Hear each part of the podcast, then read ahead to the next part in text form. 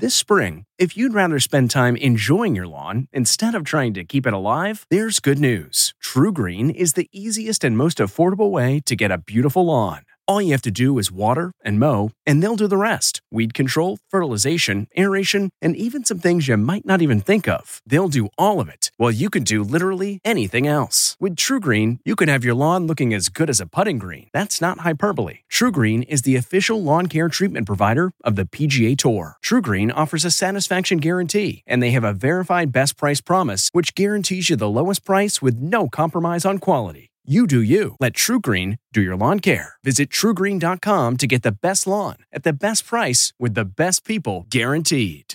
Do you still consider yourself the frontrunner? That's Nora O'Donnell on 60 Minutes interviewing presidential candidate Joe Biden. I know I'm a frontrunner. But of course, Biden's rivals for the Democratic nomination will have something to say about that. I am more than ready to assume the office of President of the United States. This week, we return to that Democratic primary race. Where do we find a fight between idealism and pragmatism? Can anybody win back Trump voters, or are they even trying? And does big money help this race, hurt it, or does it not matter? We'll tackle all of that this week. Welcome, everybody. This is Anthony Salvanto. I am here with Caitlin Huey Burns, CBS News political reporter. Caitlin, how are you? Hello. Good to see you. Today's big number, in your honor, is 5, which is you've been on the road now for 5 straight days. I think that's you tweeted right. that last night. I like that number. Yeah. And so, well, now it's day 1 back home. Yes. So restarting the clock. But you were out in Iowa. You were out in Des Moines. Give us a sense of what you saw out there and what is it like listening to the candidates give all of these stump speech after stump speech? Yeah, well, first of all, you can't really be in Iowa these days without running into several presidential candidates. We talked to Amy Klobuchar. We followed Elizabeth Warren for a couple of days. Then we talked to Joe Biden. And earlier in this primary, we were kind of talking about, is this going to be a nationalized race where do they have to focus on kind of the retail campaigning in places like Iowa? Is that still going to be kind of the starting point or the really important point? And we were kind of having that debate. And I think judging after this week, the amount of time that candidates are spending in Iowa, other candidates like Kamala Harris was also there, I should mention, really staking her campaign in Iowa now. It's very apparent that caucus is going to be make or break for a lot of these campaigns. It's a media play, right? Mm-hmm. It means that they need to come out of that week in early February with the media saying they won or they did well or they met expectations. Mm-hmm. And what is it that they feel like they can leverage? Maybe they're spending a lot of money. They've been running a campaign now for 6, 7, 8 months, but now they can focus in one spot. Well, you know, earlier on in this primary, there was a lot of talk about, okay, well, Iowa and New Hampshire don't really have a diverse electorate at all, not representative of the kinds of voters that they're going to need later on in the primary to actually get the nomination, states like South Carolina, Texas, California. But I think now, you know, when you look at a candidate like Kamala Harris, who needs, her campaign said, needs a top 3 finish to advance on, or a candidate like Amy Klobuchar, who is sensing some opportunity in Iowa. She senses that there may be some voters who were, you know, some more moderate centrist voters who were appealing to Joe Biden as he kind of either slides in the polls or shows some kinds of vulnerabilities. Candidates like that kind of are making the calculation, well, if I keep campaigning in Iowa and appealing to those voters, maybe I can gain some traction. So let me pick up on your point about Klobuchar for a moment. She's obviously lagging in the polls. She's certainly not in the top tier, but she's qualified for the next debate. And in Iowa, she's been making the pitch, as I read it from here, that she's from the Midwest, right? Trying to get that local affinity. When you talked to her, what was it that you picked up on that is the centerpiece of her message right now? Yeah, she did a big bus tour throughout Iowa for the weekend, spending about 3 days, lots of different stops. So we joined her on one of the days on her bus. And she's making the calculation that there is a craving in the party for some kind of moderate, practical approach to just getting things done. And I asked her, well, what kind of evidence do you see for that, given that we've seen Elizabeth Warren being the one to consistently be gaining ground, especially in a place like Iowa? Sure, she has good support, and my support is growing. And I think what I've seen is there are people that are tired of the noise and nonsense and the extremes, and they're looking for someone who has their back. And they have a home with me. And she's kind of figuring a couple of different things. One, that as voters get closer to voting and they're trying to figure out who can actually beat Donald Trump, they want someone, she says, who can not only just win, but win decisively enough to deliver some kind of mandate. And she believes that her kind of campaign is the one that is geared to do that, that if you were able to actually win back Trump voters, then that gives you that kind of added credential. I sensed in her a little bit of a concern about where the party was headed, given that Elizabeth Warren and Bernie Sanders consistently are either at the top or in that top tier. And I think her campaign is kind of a message about, wait, this is not what we want. This is not necessarily what I believe the party to be. So there's something interesting in there that reflects something we saw in the polling a couple of weeks ago, which was asking people whether they thought the candidates' plans were idealistic or realistic. Mm-hmm. And one of the things that's sort of been attendant with Elizabeth Warren's rise is that most of her voters think that her plans are realistic, mm-hmm. whereas there's a real difference. The folks who think that her plans are more idealistic mm-hmm. are for Joe Biden. As I've explained, the wealth tax will pay for universal child care all the way through canceling student loan debt. It's about an investment in an entire generation. Over the next few weeks, I'll be coming out with a plan about the costs of Medicare for all and how we can pay for it. Let's talk about Medicare for all. Do you think there's been any truth in advertising on that? It's going to raise taxes on middle-class people. Not just wealthy people. You're talking about Elizabeth Warren. Well, I'm not only talking about, even Bernie acknowledges you got to raise taxes. Elizabeth Warren says she's going to propose a wealth tax. 2 cents on the dollar for every dollar over $50 million. She says that money can be used to improve teacher salaries, provide tuition-free public college, and wipe out student debt. So when you say pragmatism, you're talking about this split in the party that is saying, well, Democrats might have to work with Republicans, a Democratic president might have to work with Republicans, and yet there is a component of the party that's frankly in no mood for that, right? Is in no mood for partisan compromise. So we spent a lot of time at Elizabeth Warren events talking to voters there. They kind of point to past candidates like Barack Obama and others who were just inspirational in their candidacies and their big ideas. You know, some of them realize that maybe not everything can get done, but they want someone who can really turn out people and kind of motivate them around some key principles and also get the party to where they want it to be. Then we talked to people at Amy Klobuchar's events who not only were thinking about her or Joe Biden, but also Pete Buttigieg. In primaries or in debates past, he would say things like, Republicans are going to call us all socialists anyway, so let's fight this on our terms. Now he seems to be going after Elizabeth Warren and some other candidates saying things you're talking about are not going to win us elections and people want to get things done. So I think he's figuring that there's some appetite for that, especially if Joe Biden kind of continues to slip. The interest to which you're referring is, at least in our polling in Iowa, he doubled his support. He went from 7 to 14% as first choice. There's more people than that who are considering him. Now, he's still, in our polling, he was still fourth, and Elizabeth Warren and Biden and Sanders all ahead of him. And you know, one of the things, though, about Warren is that we heard a while back that Democratic fundraisers, Democratic donors, were leery of some of the ideas she was putting forward, they said, at least in the reports that I read, because they felt that they were too liberal or too progressive, especially for the folks who are, you know, running large businesses and still donating to the Democrats. So is that still a concern, or was that at any point a concern, or do Democrats out there saying, well, that's sort of a badge of honor if wealthy donors don't want to support? I was going to say that's certainly how she's running her campaign, and she makes a point to say that she doesn't do the big fundraisers. You know, she has the selfie lines instead, where she's meeting people and they're sharing those photos, and it's generating this kind of grassroots support and momentum. I will say I went to 4 of her events in Iowa back to back. So I've pretty much memorized her stump speech, which I will note has not changed since January when I went to one of her first events, which is pretty remarkable. But the thing that got an applause line time after time was, we need to repeal Citizens United, is something that she says. And people just really engage with that line. And I think that reflects this sentiment in the party against big money, against corporate interests, as they call them, against kind of outside influence on how they want to practice politics.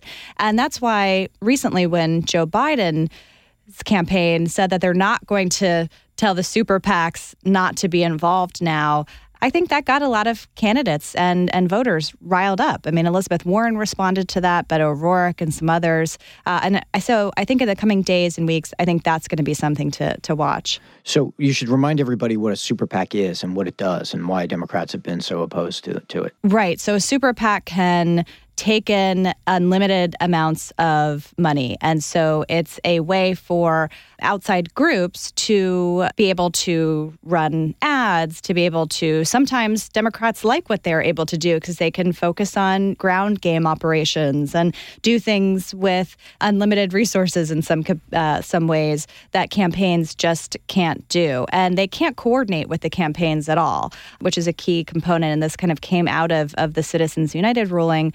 And it's sort of juxtaposed against what the Democrats have put such a premium on this season, which is small dollar donors, numbers of donors, even qualifying for the debates. They've even made it part of the rules that these candidates have to get a certain amount of donors. Exactly. As opposed to just a couple, you know, of big donors. So it's really sort of codified within the party, right, sort of reflecting that push from the grassroots. Exactly. And so the rules have changed a little bit on that as well. The question I have, though, is that going to matter in the long run when you're competing against Donald Trump, who has joined forces with the RNC, raised $125 million with the RNC in the past quarter? You know, I've talked to a lot of Democratic donors who are saying, you know, look, this is great that the party wants to focus on the grassroots. This is awesome that this is the kind of mentality of the voter right now. But when it gets down to the basic fundamentals of this campaign, Democrats have to have the money to compete against Donald Trump. And does this prevent that kind of money being raised? We're talking with CBS political reporter Caitlin Huey Burns. On the other side of this break, we'll talk about whether impeachment has shaken up this race.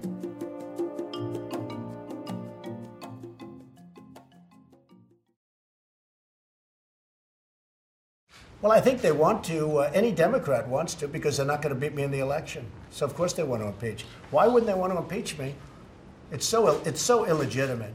So, speaking of President Trump, there's another sort of big number out there, taking from your reporting, and that's zero. And that's the number of times you said you had heard the word impeachment come up at all of these town halls that you've been doing. And, you know, it's somewhat reflected, again, back to the polling for a second. When we gave people a list last week of all the issues in the Democratic primary that they cared about, impeachment was dead last on that list. It ranked behind gun policy, climate change, income inequality at, you know, 70% saying that was a really important thing. Foreign policy, even trade policy, we don't see those things always pop up. But all of those things were ahead of impeachment. And so then it's reflected in what you're hearing. Simple question is, why is that? I think a couple of different things are at play. First, I went to several town halls across Iowa for different candidates over the past few days, and nobody asked the candidates about it. And even when we were talking to voters afterwards or ahead of these events, they never brought it up.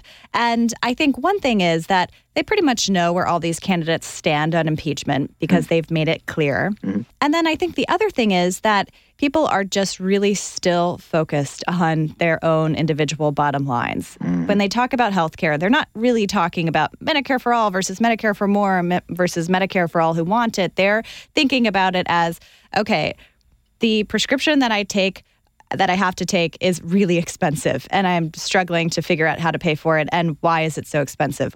And then I also think they think that, of course, these kind of base Democratic voters, of course they want Donald Trump out of office. That's why they're participating in this process right now.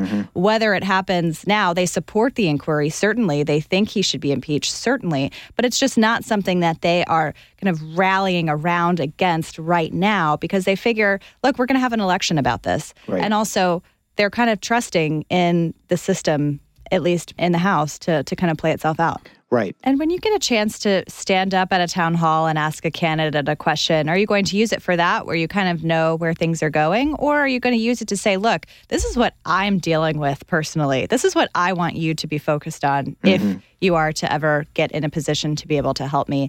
And I also think that they are thinking kind of beyond Trump, right? That at some point, you know, these issues are pressing for them and they need them addressed at some point. So Bernie Sanders gets this endorsement from Alexandria Ocasio-Cortez. It wasn't until I heard of a man by the name of Bernie Sanders that I began to question and assert and recognize my inherent value as a human being that deserves health care, housing, education, and a living wage. Is that something that then gets the very liberal, very progressive base to take another look at him? He's obviously already well known. He's got a strong base of support. We know from the polls, folks who supported in 2016, many of them have poured it over. But he's also splitting support, not just with Elizabeth Warren, but also with Joe Biden. Mm-hmm. And which is a reminder, Caitlin, of course, that not everybody goes by the ideological lanes that the media and the pollsters stick everybody into. Exactly. What does that do for him? A couple things. First, I think it comes at a time that he really needed this, right? He is coming off the past couple of weeks not being on the campaign trail with the exception of the debate, having had that heart attack, and needed to tell people, look, I am back. And that's literally what he did with a rally with Alexandria Ocasio-Cortez in New York. To put it bluntly, I am back! And he is trying to signal to people that not only is he still here to compete, but that he is attracting kind of the newer voices in the party that are really having an impact on shaping the party. I think if any campaign said that they didn't want Alexandria Ocasio-Cortez's endorsement, they would not be being honest with you. I think hers was a very coveted endorsement. And I think what it tells us, at least at this point in time, is that she kind of represents the original Bernie Sanders supporter. Remember, she talks about how she was inspired to run for office and to get into politics because she heard what Bernie Sanders was saying. And how she was talking about Bernie Sanders is what you hear from his supporters and the reason why they are sticking with him for now. And I think that's reflected in his fundraising numbers, which is that he is the only person that they believe at this point in time who really, really embodies their values. So, since this is Halloween week, let me ask a somewhat contrived question, thought. This race isn't really bouncing around all that dramatically. Mm-hmm. You know, what do they think, what worries these campaigns, and what do they think could be the next point that moves things? Well, something that they all say that they're competing against, it used to be Donald Trump taking up the oxygen. Now it's the impeachment inquiry taking up the oxygen and everything happening on the Hill. As I mentioned, you know, it's not something that voters are asking them about, but it's something that they're conscious of in terms of getting media time, right? And then, you know, the debates, I think, have really had an outsized influence on this race, more so than they have in the past, just given that threshold number, given the requirements, given the way in which you have to raise money. I think that's something that has shaped kind of how campaigns are operating in terms of garnering grassroots donors, in terms of getting that national media attention to place well in national polls to be able to make the debate. And I think they also are concerned about the way in which Donald Trump is just gathering a lot of money, but also that he has, compared to Republicans past, really cultivated a grassroots donor system of his own, and that he's competing online already. He's has a succinct message that he is telling his supporters, and he's keeping them engaged, even as the inquiry is going on. So that's something that they know. They're kind of concerned the longer that this primary drags out, are they losing time to be able to compete one-on-one with Donald Trump? Okay. So last thing, Caitlin, speaking of giving things out, CBS News poll for Halloween week is out. Will you give out candy in your household? What percent of Americans do you think said they're gonna give out candy this Halloween? Oh, wow. What a fun question. I thought you know, so. We just got something in our apartment building reminding us to get ready for the little trick-or-treaters. Yep, I'm going to just say that I imagine the opposite. I imagine more people don't want to give out candy? Actually, no. Americans are giving out candy, but marginally. It's 53%. And that number is higher among parents, kids under 18, not surprisingly. It goes up to 60%. Oh. And the percent of Americans who believe in ghosts, Caitlin, 43%. Interesting. So if you're a campaign right now, what can you take away from that? That gives you a sense of where voters are. They're wanting to share, but kind of not really, right? Not by a wide margin. Or maybe if these candidates keep, traipsing around Iowa and New Hampshire, people feel like, they're haunting the place. Yeah. Maybe. Instead of a dark horse, we may have a ghost in the race. All right. Enough puns.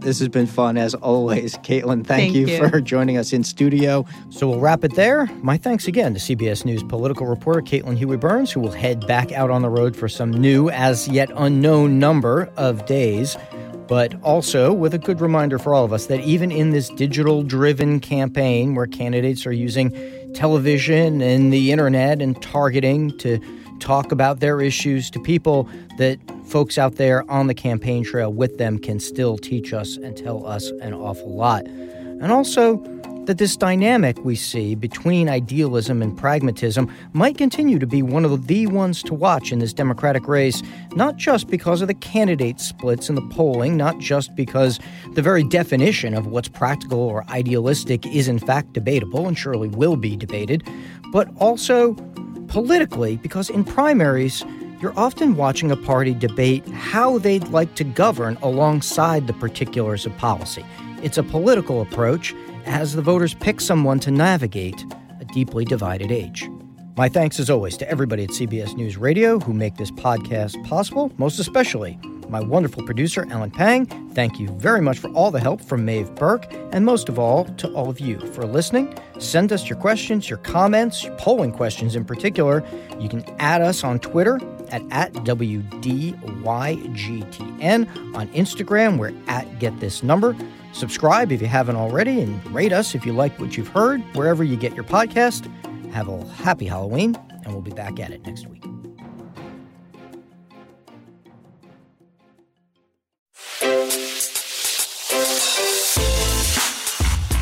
Hi, this is Jill Schlesinger, CBS News business analyst, certified financial planner, and host of the Money Watch podcast. This is the show where your money is not scary and it's not boring. It is a show that's all about you. It's your questions that make it possible for me to provide unconventional and entertaining insights on your money and maybe more importantly, on your life. I'm going to be your financial coach, someone who brings common sense and an insider's perspective on how to manage your money and your emotions. And I promise we are going to have a little bit of fun along the way. Have a question from retirement to career changes to college funding? Just send us an email at askjill@jillonmoney.com. Follow MoneyWatch wherever you get your podcasts. You can listen ad-free on the Amazon Music or Wondery app.